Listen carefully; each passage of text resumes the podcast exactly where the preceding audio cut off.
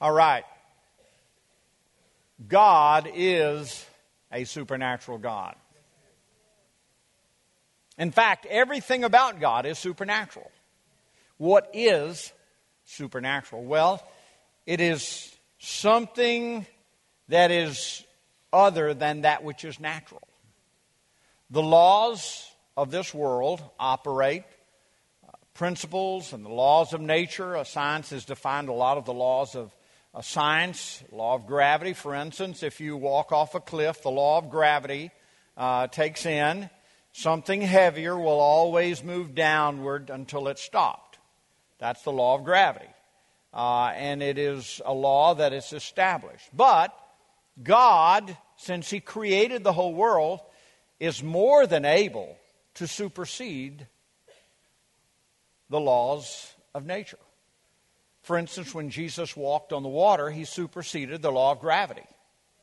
Uh, and he's well able to do that since he created the law of gravity. The law of gravity does not have dominion over God, God has dominion over all things. And so God is a supernatural God. Now, it's interesting that lots of people in lots of churches today, secular churches primarily, churches that have tried to uh, get Jesus and the Word of God out of there, and they just want to be uh, clubs where they preach good things to make you feel good. Uh, a lot of those kinds of churches do not want to believe that God's a supernatural God, but I ask you very simply why would we believe in a God who's not supernatural? Why even have a God who's not supernatural? If it's not supernatural, He's not God. It is part of who He is. And we have a hard time understanding that because everything we understand is according to the laws of nature, or we, we feel things and see things and hear things, and, and we have a tendency to only believe in those things that we can see. But throughout His Word, things happen that were beyond what you can see. And so, what we want to do is we want to look at what I call principles of God's power. And really, what I'm trying to do today is lay the groundwork so we can understand God's supernatural power. And so, I'm going to establish some principles this morning.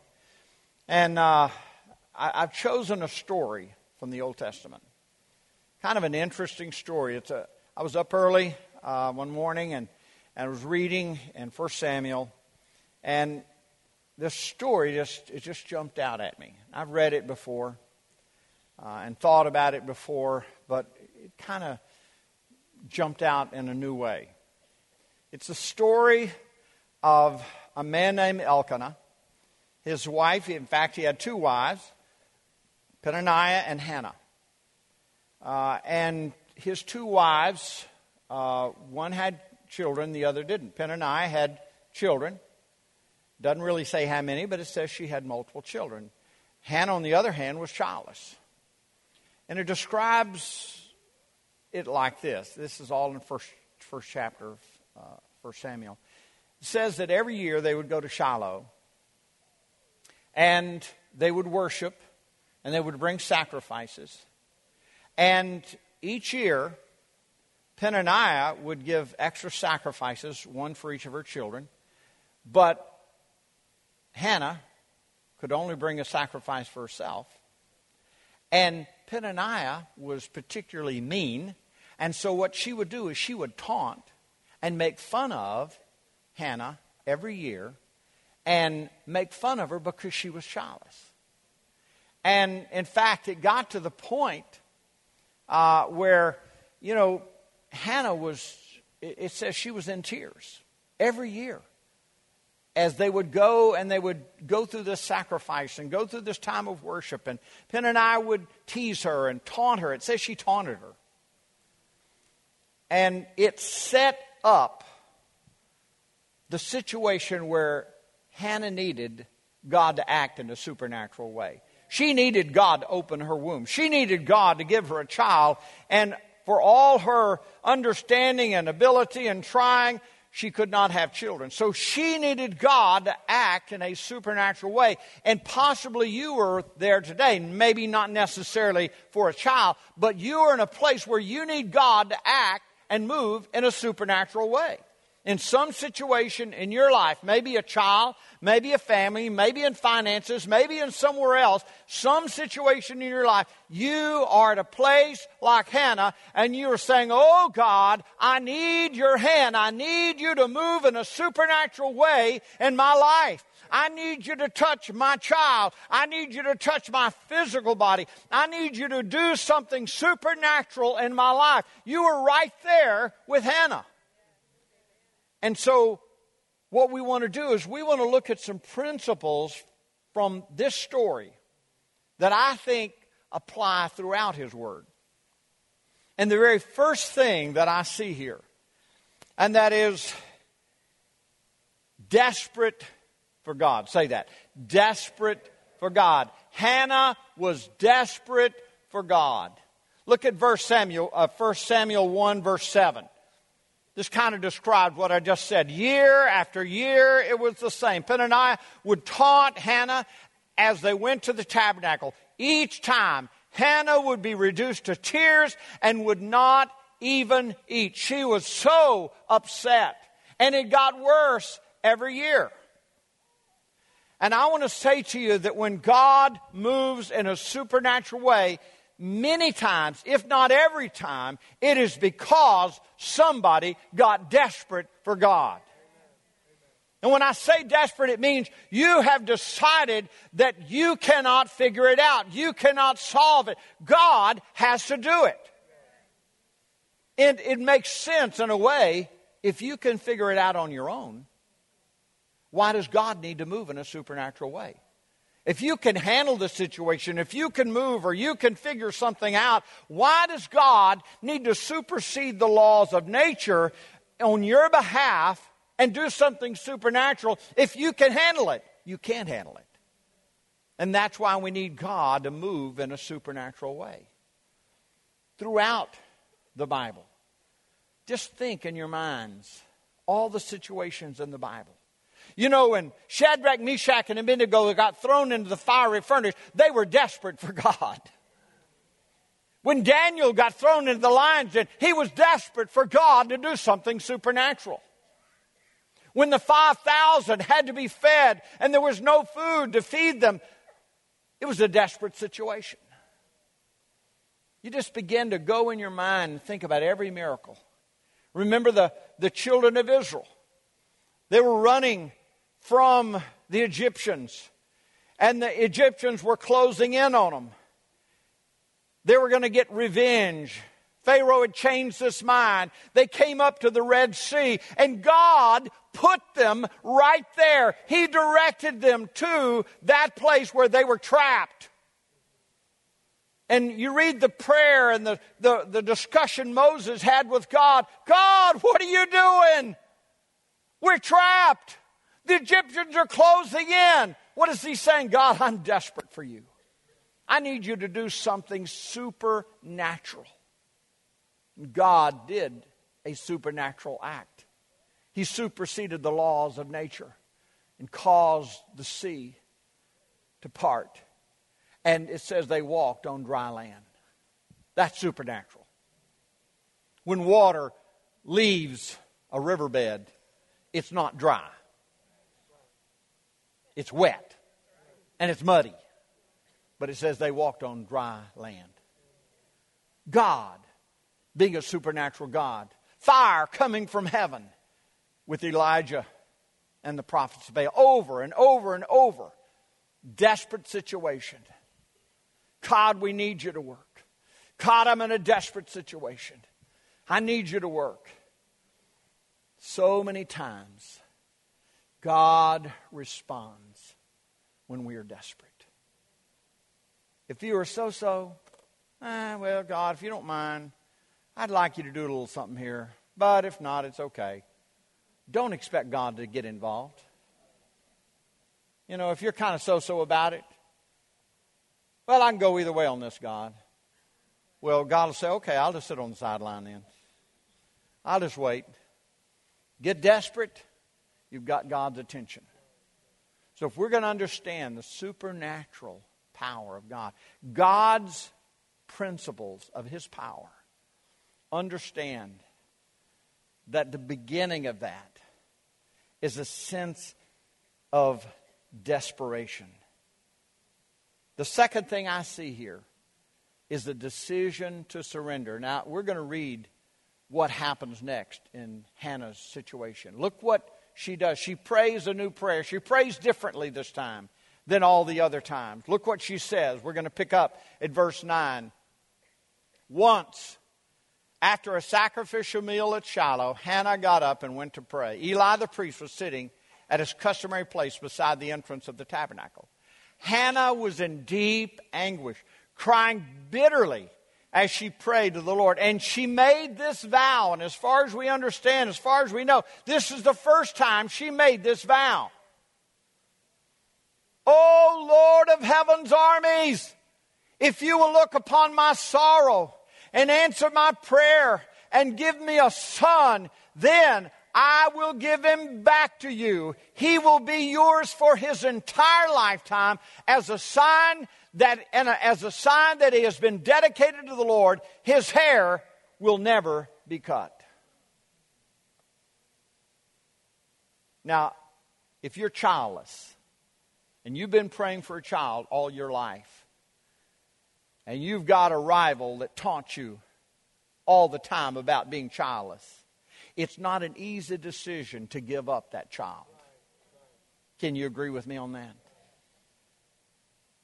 You don't have any children. You want children. But now you come, you, you decided to add something to your desperation, and that is surrender. God, I'm willing, I'm so willing. If you'll just give me, and she doesn't pray for a child. Notice she says, I'll give me a son a son. Now, here's the interesting thing the firstborn son would always belong to God. Now, what they would do a lot of times uh, is they would redeem that child, that son, back so he could stay at home. But if he didn't redeem, then that meant he belonged to God and he would serve in the priesthood. He would serve the Lord in some way, full time. But she said this Lord, if you'll give me a son, I'll give him back to you, and you can have him for his entire life. Now, just think about that. God could have given her a child, could have given her son at any point. He could have responded only to her desperation. God waited. God waited to answer her prayer and to act in the supernatural until she was willing to surrender. And I, as I read that, I thought to myself, how many people in this church and how many people across the world are desperate for God, but God is waiting for an act of surrender before He moves on your behalf and answers in a supernatural way. So many times, God has a perspective that we don't have. Now, Hannah, she was tired of the taunting. She was tired of the shame of her barrenness. She was tired of not having children. She was tired of feeling like she was not loved. And so her frame of reference, her perspective about having a child was all about her pain and her suffering. But you see, God's perspective is different from our perspective. Think about it. God was looking ahead to a man named Samuel. God was looking for a man named Samuel who would become one of the greatest prophets in the Old Testament. He was looking at a man named Samuel who would anoint the first king of Israel, King Saul. He was looking at a man that would anoint David, the best and amazing and the greatest king that Israel had. God was looking ahead to the godly kingship lineage that would end with Jesus King of Kings and Lord of Lords. And so the man that would anoint David, who would usher in the lineage of Jesus, God had a bigger plan and was worried about more things than Peninnah's taunts. And so he waited. God is looking for his kingdom to be fulfilled. He's looking for bigger and greater and more amazing things than we are. And when we need God to operate and move in a supernatural way, so many times we're just thinking about us. Lord, I need you to do this. I need you to do that. Lord, would you please do this? And we wonder why God waits. But my advice to you, my counsel to you, is that if you want God to act in a supernatural way, be desperate. But have an attitude of surrender. God, your way and not my way. Your will and not my will. Your plan and not my plan. Your ways are higher than my ways. Your thoughts are higher than my thoughts. Oh God, show me your ways. Show me your heart. God had a plan that was so much greater than Hannah's plan. He was waiting for Samuel to be born, who would fulfill his plan and his purpose in the earth. And so that son that was born to Hannah was Samuel. He fulfilled the plan that God had. But Hannah didn't see that. She couldn't look ahead for the ages to come. She couldn't look ahead and see the, what her son would become. She didn't see all of that. All she could feel was the shame of her barrenness. But here's the thing sometimes God uses our pain to push us to surrender. Sometimes He pushes us with that heartache. And it brings us to that act of surrender. Because as far as I can see, as far as I can understand, Hannah was desperate, but on this year, at this place, when she was at Shiloh, she surrendered. And she said, God, I'll give my son back to you. If you'll just give me a son, I'll give him back to you. And you can do whatever you want with him. He will serve you with his whole life. It's okay. You know, God waits. God waits. And I, I just want to encourage you today that maybe there's a miracle that you are needing for God to work. And I encourage you approach Him. If you want God to act in a supernatural way, yes, we need to be desperate. But we also need to say, God, I lay my life in your hands. I surrender my life to you. Lord, I don't understand all your plans and your purpose, so Lord, do whatever you want to do. Have that attitude, that act of surrender. The third thing I see here, I'll say this, I'll say it this way. First comes the natural, then comes the supernatural. First comes the natural, then comes the supernatural. I want us to finish this little passage here uh, in 1 Samuel. Let's look in, and we'll pick up with verse 12. And as she was praying to the Lord, Eli watched her. Now, Eli is the prophet of God at this point. Seeing her lips moving, but hearing no sound, he thought she had been drinking. Must you come here drunk? He demanded. Throw away your wine. Oh, no, sir, she replied. I haven't been drinking wine or anything stronger. But I'm very discouraged, and I was pouring out my heart to the Lord. Don't think that I'm a wicked woman, for I have been praying out of great anguish and sorrow. In that case, Eli said, go in peace. May the God of Israel grant the request you have asked of him.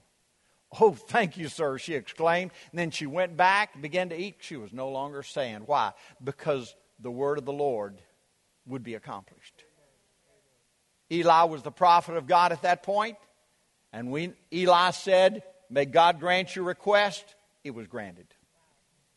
God was going to answer her prayer. She was going to have a son. But I want you to notice something. And again, I want you to stretch your understanding throughout the Word Old Testament, New Testament. How many times before God acts in the supernatural, He calls us to act in the natural? Now, for Hannah, it was her great anguish and her great sorrow and her prayer crying out to God that got Eli's attention. It was that out loud prayer in the natural. She did something in the natural. And then God moved in the supernatural. How does God encourage us to pray for the sick? You shall lay hands on the sick and they shall be healed or they shall recover. What is that? First comes the natural, then comes the spiritual. All through the Word. In fact, if you begin to do a study of every miracle, Old Testament, New Testament, you will find that almost every time the supernatural act of God was preceded by something in the natural a confession, a prayer, uh, and something in obedience, something you did that God said, and that becomes the faith point.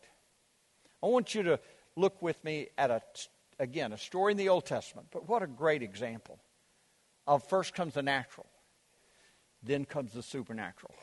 It's in First Kings. I want you to see this story. It's the story of Elisha. And uh, this is Naaman.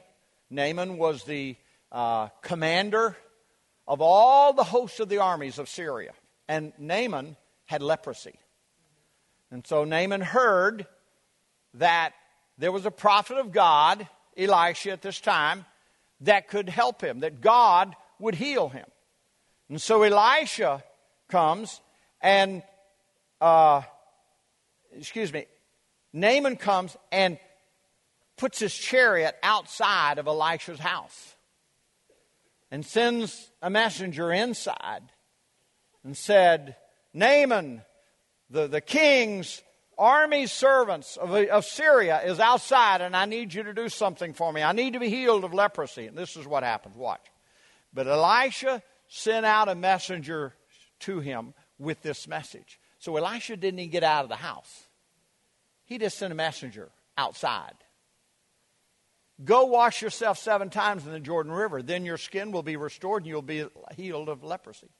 But Naaman became angry and stalked away. I thought he would certainly come out to meet me. Now, he can't believe he sent out a messenger. He said, and I expected him to wave his hand over the leprosy and call on the name of the Lord his God and heal me. Aren't the rivers of Damascus and Abana and Pharpar better than any of the rivers of Israel?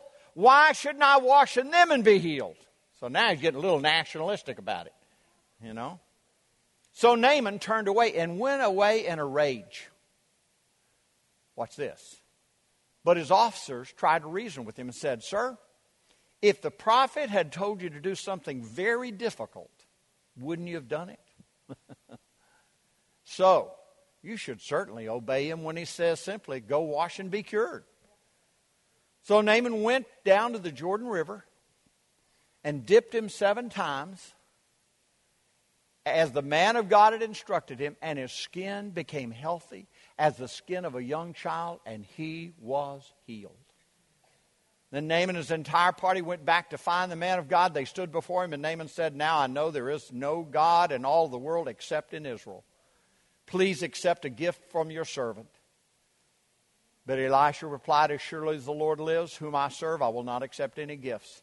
And though Naaman urged him to take the gift, Elisha refused. Why? Because he didn't want them to think that the miracles of God were for sale. Unlike a lot of TV preachers today that want to sell the miracles of God.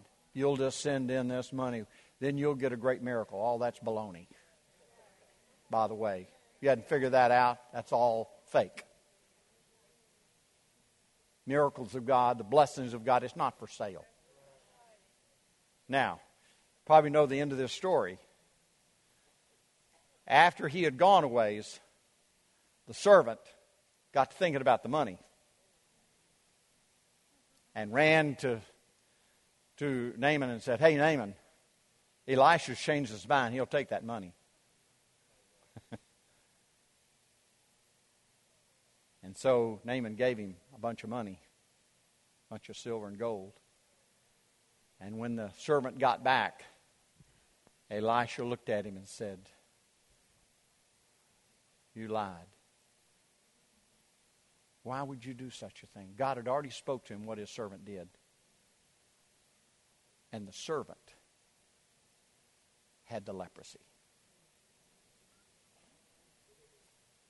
Heavy price to pay. The point that I'm trying to make here is that there was just a simple act of go wash in the pool, the river of Jordan.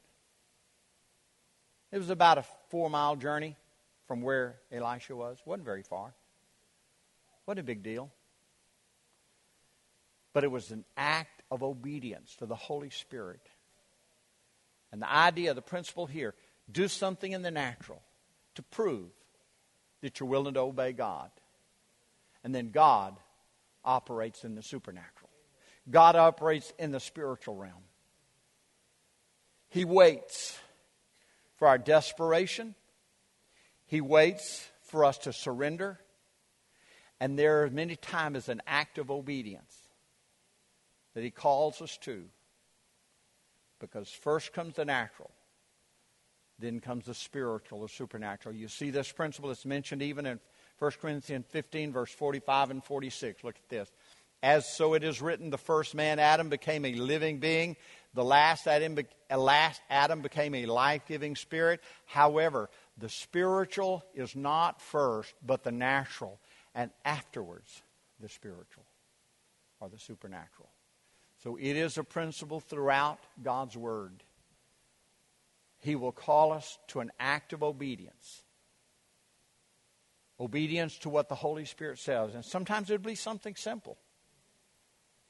The last thing I want us to see about principles of God's power, and that is God is in control.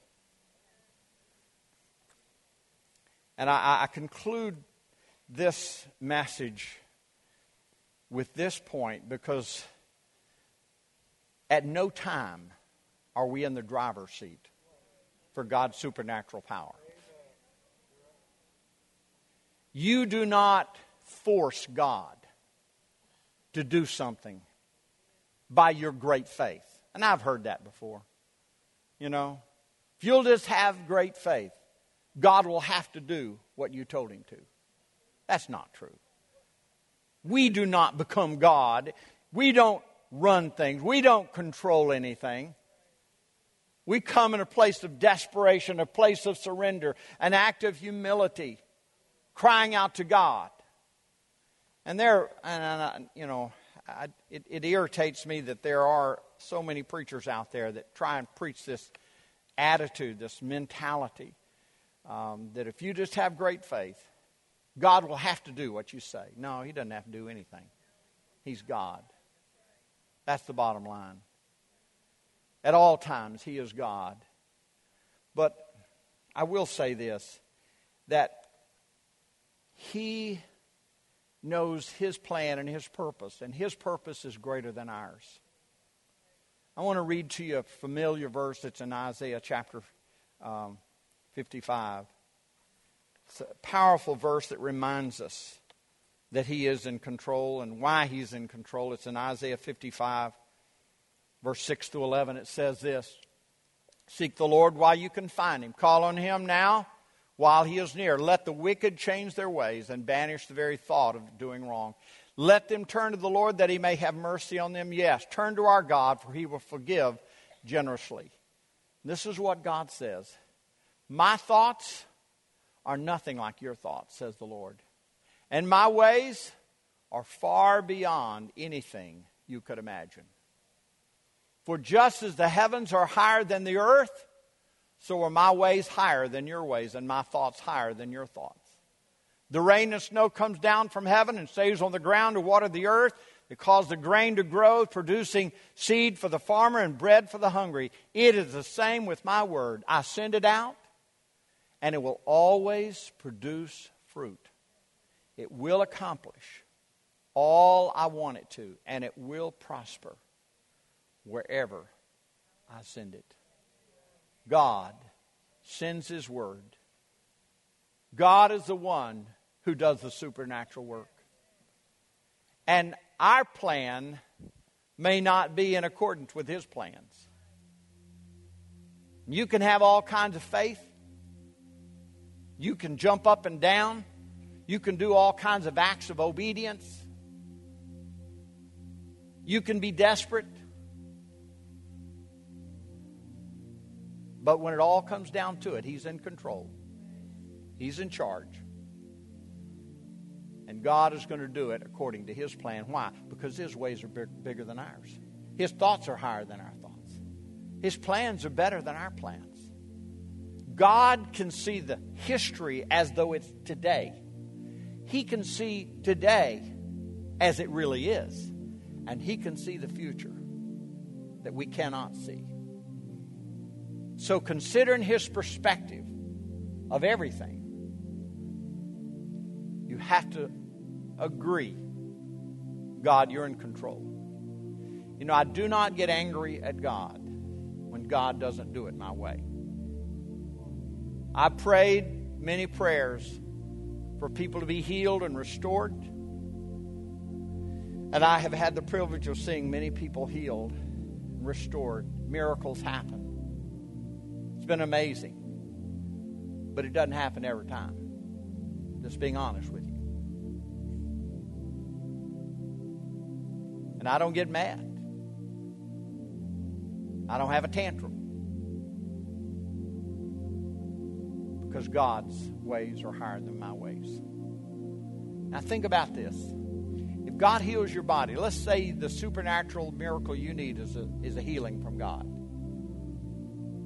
If God heals your body today, and you are instantly and completely healed, that healing is just going to last for a little while. Because this body, our old bodies are wearing away. Right? I mean, it's not like we're going to last forever. But the miracle of your new birth lasts forever. Think about it. And look, look how these principles tie into us being born again. First, you need to get desperate for God.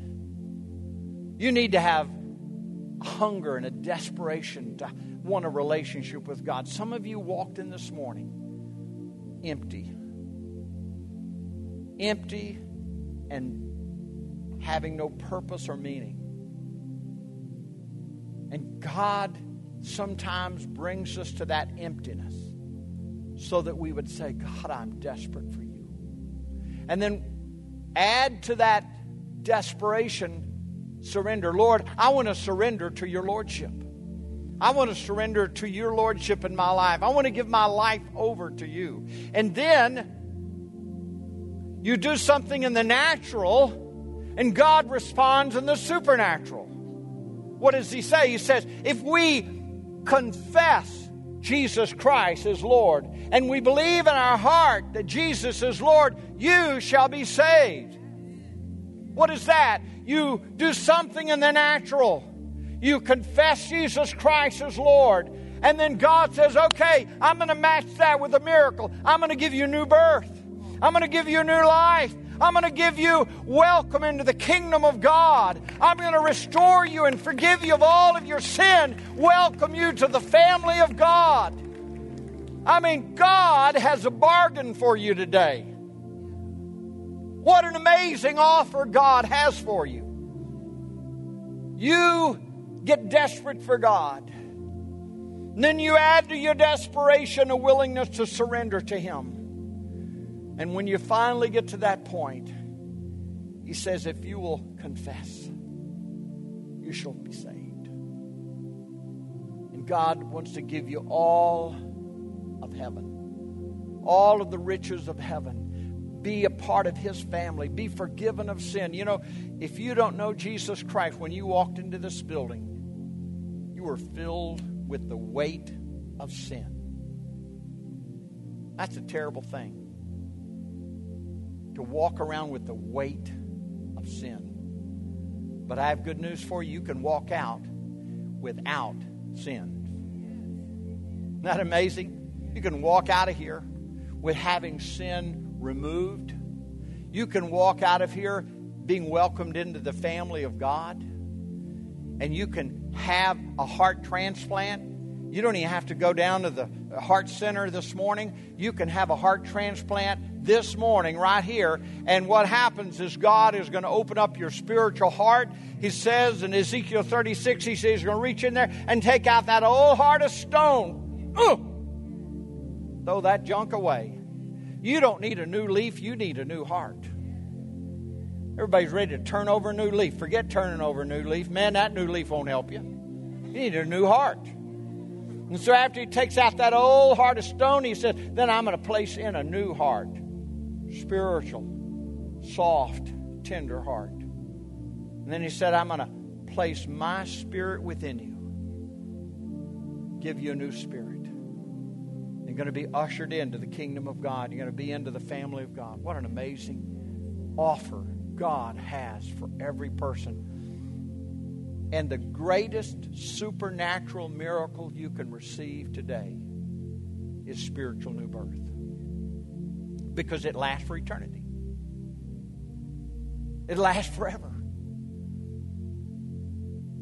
And I, I, get excited when God does a miracle.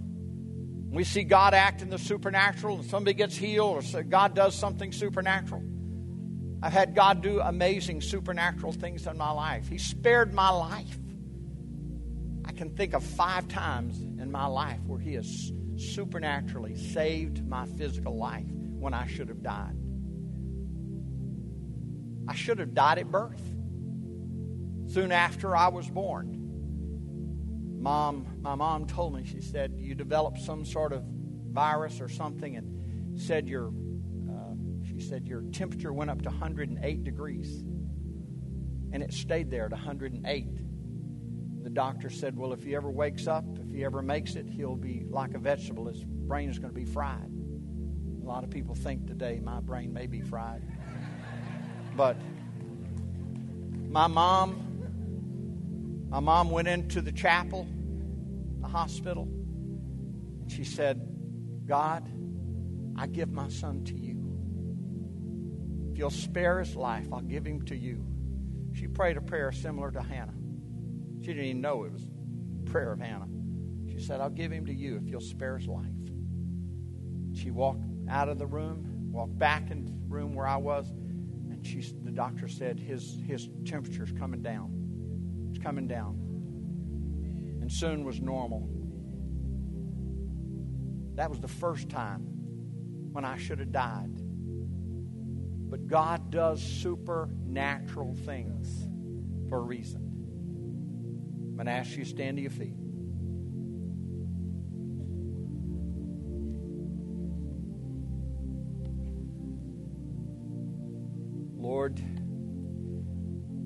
I lift before you every person in this room. There are some people in this room, Lord, that came in weighed down with sin, weighed down with the weight and the burden of sin, tired of doing things their way.